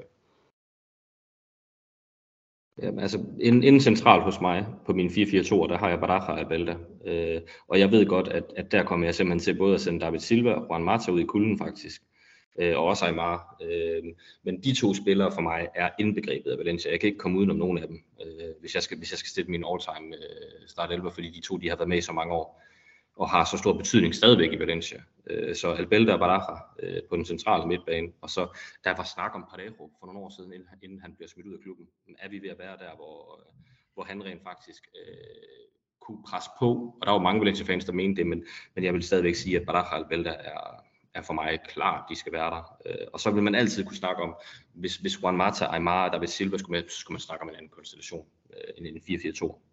Jeg forstår absolut, hvad du siger, og, og jeg vil godt nok sige, fair nok, bare det ryg øh, kommer ind, men det er absolut øh, den spiller, jeg sådan har siddet og set og været mest forelsket i, forgabt i, sådan nærmest øh, du ved, sådan en hypnose, når man ser ham bevæge sig på fodboldbanen. Det er også den spiller, og jeg har set rigtig mange fodboldspillere live på salen i Spanien. Jeg har sådan har været, haft mest lyst til bare at løbe ud på banen for bare at kysse, fordi jeg simpelthen bare har haft en eller anden form for crush på ham. Men, øh, men jeg accepterer det, og jeg hører, at vi, sådan, at, øh, vi når til enighed om en Albelda og Baraja midtbane i doble pivot, da vi sendte det ud til venstre og højre. Jonas, kan du så gå med til Gaiscar Menjeta der? Det kan jeg sagtens, fordi ham, han var faktisk, han var nærmest mit første min første mand på holdkortet, fordi jeg synes, han er, han er den første øh, spiller, jeg sådan rigtig kan huske fra, som øh, øh, en stor Valencia-spiller, som, øh, som øh, øh, jeg lagde mærke til som, som dreng, at gud, her har vi en klub i Spanien, der har den her spiller, der er i gang med at opnå det her, og, og det var meget ham, der sådan var billedet på, på øh, det er sådan det første billede på Valencia for, for mig, og så, jeg havde selvfølgelig også overvejet Parejo, øh, også fordi det var, øh, jeg nød hver eneste kamp, jeg var inde og se med Valencia, øh, hvor han allerede dengang, det var nærmest der, han begyndte at blive god, øh, der i, i, i 14, øh, og han spillede ved siden af Javi Fuego, og alligevel så Parejo kamp efter kamp øh, god ud. Altså det var i den grad på trods, fordi det var ikke en, det var ikke en stærk midtbanemarker, han havde der. Albelda havde jeg ikke med på grund af den konstellation, jeg havde valgt, men øh, når vi går med den 4-4-2, øh, så kan jeg mere end godt acceptere, at øh, Albelda og Baraja, de er jo, de er jo også uadskillige. Man nævner dem jo nærmest ikke øh, uden hinanden, når man øh, gennemgår Valencias historie. Jeg uh, riser op uh, indtil videre Canizares i buret, Jocelyn Angloma på højre bak, Slovenia Marchena og Ayala i midterforsvaret, Gajas til venstre, venstre bakker foran ham, Vicente, doble pivote, det bliver Baraja, og så bliver det Albelda, og så til højre, altså Gaisca Mendieta. Og hvad så med de to forreste pladser? Kan vi komme udenom David Villa? Nej. Nej. Jamen, så er det jo så nemt. ja, det, der er ikke så meget at gøre der. Altså, han, han tog Valencia med storm, da han kom. 100 procent. Øh, og, og øh, det var nærmest en tragedie, da han skulle forlade os, men, men han er også en af dem, han forlod Valencia på en måde, hvor alle forstod det. Øh, og derfor så har han også stadigvæk et godt image i Valencia, selvom han tog til Barcelona. Og, så no hard feelings der. Altså, det var, det var godt, han gjorde det. Så ja, det, det er David Villa øh, på den ene, det er 100. Hvad med på den anden? Øh, hvad siger du, Jonas? Ja, men altså, jeg har jo et gæt på, hvem at du kommer til at, at sætte dig op, at det nok bliver, øh, bliver Claudio Lopez. Men jeg havde faktisk også lidt valgt øh, den her 4-2-3, fordi jeg synes, David Villa var et så oplagt valg. Og øh, ellers så har angriberbilledet i Valencia, før David Villa, var det lidt mere sådan prøvet for mig øh, Mista, Salva, Salva Paesta, John øh, Carreo, øh, Angulo spillede vel også nogle gange angriber, øhm, og så ham der Juan Sanchez, som jeg ærligt talt ikke kan huske specielt godt, men som jeg i seneste udsendelse jo måtte sande havde spillet en af Champions League-finalerne fra start, øh, som jeg ikke kunne, kunne huske. Og så bagefter er det Roberto Soldado, som jeg bare synes, han er ikke en sprudlende nok fodboldspiller for mig til at komme på det her hold. Øh, Paco Alcácer nåede heller ikke det peak øh, af et niveau, som, som bringer ham i spil. Men jeg gætter på, at det, det er Claudio Lopez, vi skal have indplaceret på, øh, ved siden af David Villa her. Altså, ja, og, og det er igen en af dem, der, jeg har jo ikke set ham særlig meget, øh, og det var da jeg var meget ung, men, men han står så lysende klar for mig, og det gør han også altså, i bevidstheden hos rigtig mange Valencia-fans. Øh, Rodrigo Moreno er også en af dem, jeg faktisk havde med op, fordi han, han er også en ikonisk spiller, og, og står bag noget af det mest ikoniske overhovedet i, i Valencias nyere historie, som er det her fuldstændig latterlige kamp mod Getafe, hvor man kommer tilbage til sidst, ikke? og han laver hans hattrick. Øh, og, og han har også sindssygt meget goodwill i, i Valencia, og er stadigvæk elsket. Så, så det er umiddelbart, altså Claudio Lopez, David Villa med, med, med Rodrigo Moreno, og så, det er rigtigt, Valencia har ikke store angriber i historien. Altså, jeg har skrevet Rodrigo Moreno på bænken, jeg har skrevet Mista som bobler, men Mista var heller ikke nogen, altså han var med en grim angriber at kigge på, altså, men han, ja. øh, han havde bare den ene øh, rigtig gode sæson der, ikke? Han var, han var virkelig ikke en køn spiller at kigge på, øh, og det var ikke kun fordi han havde noget rigtig grimt hår, altså det var også fordi han, han lignede simpelthen en kejl, når han løb rundt på en fodbold, ikke? Og så øh, romanske øh, Adrian Ilje, men, men, men det er også virkelig, det, det er langt ude, og det, det er også et symptom på, så stor angriber der ikke i Valencia. Og hvis man nu skulle, skulle spørge en lokal, så ville han også sige, øh, selvfølgelig så skal Mario kæmpes på, men, øh, men nu valgte jeg at sige, at det skal være, det skal være ud fra dem, jeg selv har set spille fodbold.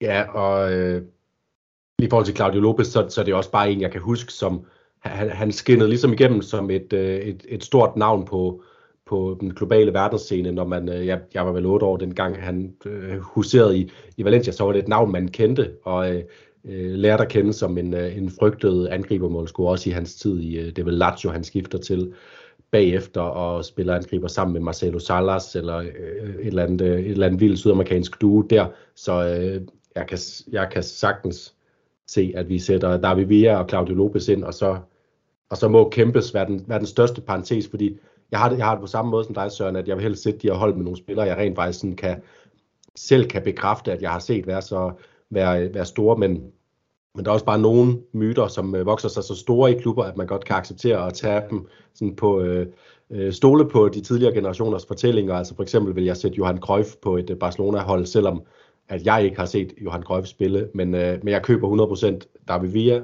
Claudio Lopez som, øh, som angriber du på det her endnu meget slagkraftige Valencia-hold, vi sætter. Ja, og vel også et hold, som hvis vi skal sådan øh, til at runde af for, øh, for den her omgang, noget af det, der overrasker mig, det er, at øh, når vi sidder og ser det her hold, så bliver det vel også et relativt defensivt stærkt, et arbejderhold. Jeg kan huske, at da jeg sad og forberedte mig til at kommentere den der Copa del finale mellem Valencia og Real Betis, så, så ringede jeg til dig, Søren, og spurgte lidt ind til, øh, jeg havde måske ikke en klar fornemmelse af, hvad det var for nogle spillestil, der gik igen, da Valencia havde der tid i slut 90'erne, starten 0'erne. Der fortalte du mig, jamen det har tit faktisk været den her lidt mere øh, arbejdende mentalitet med slid og slæb, og ikke altid det flotteste spil. Kan du ikke prøve at sætte et par ord på både det, og hvordan det her hold vil præstere, hvis vi hypotetisk set øh, satte det sammen? Jamen, jeg, altså, I min selvbevidsthed vil de selvfølgelig vinde alt, øh, fordi det er jo min, øh, min darlings, ikke? Men jo, det er rigtigt. Altså, Valencia, Valencia er, har haft mange succeser med at, med, med, med at spille rigtig defensivt og med at, at køre noget kontrafodbold. Altså defensiv fodbold, hvad er det også? Ikke? Altså, fordi Valencias fodbold var i virkeligheden sindssygt dynamisk i mange af de her kampe. Lazio 5-2 i, i 99-0-0, Champions League-kampagnen i kvartfinalen. Barcelona 4-1 øh, sejr, var jo nogle kampe, hvor, hvor, hvor Barcelona og, og Lazio stod tilbage og tænkte, de, de vidste ikke, hvad var, der havde ramt dem. Fordi de hele tiden, altså Valencia spillede så dynamisk og så bevægeligt fodbold, at jo, det var med et fokus på en stærk defensiv, men det var også med at stresse dine modstandere så meget, og, og, og, og det er jo ikke udelukkende defensiv fodbold, men, men det er respekteret hos Valencias fans, mere end det er hos Barcelonas, Real Madrids fans, at, at nogle gange så skal der også andre midler øh, i brug for, for at kunne vinde fodboldkampe. Og, og det der med, at, at spillere godt må gå i taklinger, som er slemme, bløde, det godt må være beskidt, det godt må være en, en, altså, altså en voldsom fodboldkamp. Det, det, det hylder øh, folket på Mestalla også, øh, og fansene. Og det var, det var også derfor, jeg faktisk var glad for lige at få nævnt Jeremy Mathieu, selvom at han ikke for alvor var kandidat til sådan et uh, All-Star Valencia-hold, men, men det var netop det i en, uh, i en svær sæson, hvor man efter nogle sæsoner, uh, som vanligt lå op i toppen af spansk fodbold, ender som nummer 8, hvilket dengang var en, en veritabel katastrofe uden for europæiske pladser osv. Nu har, nu har Valencia desværre vendt sig mere til det, men så var han en spiller, der kom med frem på hjørnespark og offrede alt, og, uh, og ned i glidende taklinger, og uh, hen og øh, ofre sig for at redde øh, de ildebrænde, hans øh, inkompetente holdkammerater havde startet rundt omkring. Øh, og, og det er noget, de sætter pris på på Mestalla, det, det er jeg meget enig i. Men alligevel, så synes jeg, når man kigger på det her hold, altså Vicente, Claudio Lopez, David Villa, øh, bakkerne, Gaia, Anglobar, nogen, der kan, der, kan, der kan angribe også. Men Dieta og Baraja er jo heller ikke entydige arbejdsmænd. Baraja var også en, en felt-til-felt midtbanespiller, der kunne score mål, men Dieta er en elegant fodboldspiller. Albelda, helt klart en tovholder, arbejdende midtbanespiller. Men, øh, men jeg synes, øh, hvad, hvis, hvis Valencia har fået sådan et ry, som at deres store succes blev bygget på en betondefensiv, så synes jeg, det er at gå, gå for langt. Altså, det er også øh, et sted, der sætter pris på, på øh, især sådan øh, hurtig, aggressiv, dynamisk, offensiv øh, fodbold. Mere end, end, end, en, end, end tiki-taka, øh, som aldrig har været Valencias stil, men, øh, men absolut ikke et sted, som er, er et, øh, et rendyrket forsvarsværk. Altså helt sikkert, altså Valencia skal spille smuk fodbold, øh, altså de skal også spille, de, de, de har også det smukke, men samtidig har de også det der med, at det kan godt gøre ondt at spille mod Valencia. Ja. Men de her, vi er ved at være noget øh, til vejs ende, og det er, hvis man kan fornemme det på Jonas og jeg, øh, det her klubformat, de her klubportrætter er altså noget, vi nær stor kærlighed. Det er ikke fordi, vi glemmer det, at der er langt imellem øh, udsendelserne i det her format. Det er simpelthen fordi, at øh, vi først og fremmest øh, ja, har prioriteret nogle andre ting, og så er det ikke altid lige nemt at opdyrke de her fantastiske kilder, som øh, Søren har været. Det har også taget noget tid at få presset det ind i en travl øh, hverdag, Søren, men vi er ekstremt taknemmelig, meget glad for, at det kunne lade sig gøre, og, og vil selvfølgelig sige uh, tusind tak for din uh, deltagelse, og selvfølgelig også tak for din, din støtte og din uh, hjælp, når det uh, gælder inputs i podcasten generelt. Så tusind tak for det, og så vil jeg i samme ombæring spørge om, om der er noget, I ligger inde med, en sidste anekdote, et uh, nedslag, hvad ved jeg, et eller andet input på Valencia, sådan helt generelt, inden vi lukker ned for i dag. Jeg kunne godt tænke mig lige, og øh, jeg, jeg synes, det er lidt svært at vende Valencia som klub, uden lige at komme forbi den her øh, øh, mystiske skikkelse af en mand, der træder ind på scenen en gang, øh, en gang om året, eller en gang hver andet år, som, øh, som midlertidig træner, øh, Vodo. Øh, jeg kan godt lige tænke mig at høre sådan Sørens øh, øh, perspektiv på den her mand, og hvad er han for en mand i Valencia-fans øjne? Er han en, øh, en redningsmand, eller er det en, man, man lidt frygter, fordi han kommer, han viser jo kun sit ansigt, når, øh, når tingene står aller værst til, så på en eller anden måde er han vel også Marits fremkaldende, men hvad er han for en, hvad er han for en karakter for Valencia-fans? Han han bliver jo set som en af os, fordi han er der når vi lider. Øh, øh, så på en eller anden måde, så bliver han jo billedet på alle Valencia-fans, øh, som er der, fordi at det skal man. Det er ens pligt at se de her lortekampe, øh, hvor, de, hvor man igen bliver udsat for endnu en skuffelse. Øh, men samtidig så er han jo også øh, manden, der tager ansvar og, og viser sig frem, når det er, det går galt. Altså, og så er han jo også, altså, han er jo også kendt som, som lidt sådan en hård, men, men retfærdig mand. Altså, jeg tror, det er Alfredo, Alfredo Di Stefano, der siger, at Vodo spiste skruer til morgenmad, dengang han trænede ham. Øh, så øh, han, er, øh, han, er, han er kendt som sådan en, en, en hård defensiv fyr. Ikke? Der er nogle fantastiske billeder af ham i sådan en hvid Valencia-trøje, sort-hvid billeder, hvor han er fuldstændig fyldt med blod øh, Øh, og givet sig fuldt ud. Altså, øh, og så, øh, øh, det, det, det jeg sådan ikke håber, der sker med ham, det er, fordi det, det bliver han jo lidt. Han bliver jo sådan lidt til sådan en meme-figur, fordi at nu er han her igen. Ikke? Nu kommer han og redder dagen igen. Og, og, men, men samtidig så er det jo også, altså, det er jo, det er jo det, når Valencia er så langt nede, så har man jo kun det der komiske at holde sig til. Ikke? Øh, men helt klart, altså han er symbolet på, på alle Valencia-fans, når de står der, og, øh, fordi vi, vi ved, at han lider lige så meget som, som os fans, når han, øh, når, når han er nødt til igen at sige ja til jobbet, som han virkelig ikke ønsker at tage. Jamen de her, med de ord, så vil jeg, jeg lukke ned for i dag. Det var lidt og meget om Valencia, hister her fra Vodo til øh, ja, øh, byen Valencia og gennem historisk start 11 de forskellige anekdoter fra vores oplevelser med Valencia, danskervinklen, rivalisering og meget andet. Vi håber, I har nyt at lytte med her midt i lands, landskampstermin, må jeg hellere sige, så dem, der godt kan lide landskampe, de ikke øh, føler sig som offer i, øh, i, i den retorik. Vi lukker ned nu, og så er vi stærkt tilbage, når vi skal analysere Jonas ejer runde 14. Lad os håbe, det tror jeg, vi er det godt jeg at sige for os alle tre, at Valencia klarer det godt der, og så også fremadrettet, og så er vi altså snart tilbage med, eller jeg ved ikke om det er snart, men vi er tilbage med flere klubportrætter. Vi har nogle på øh, bloggen, og vi glæder os til at lave dem. Tak for nu, og vi lyttes ved.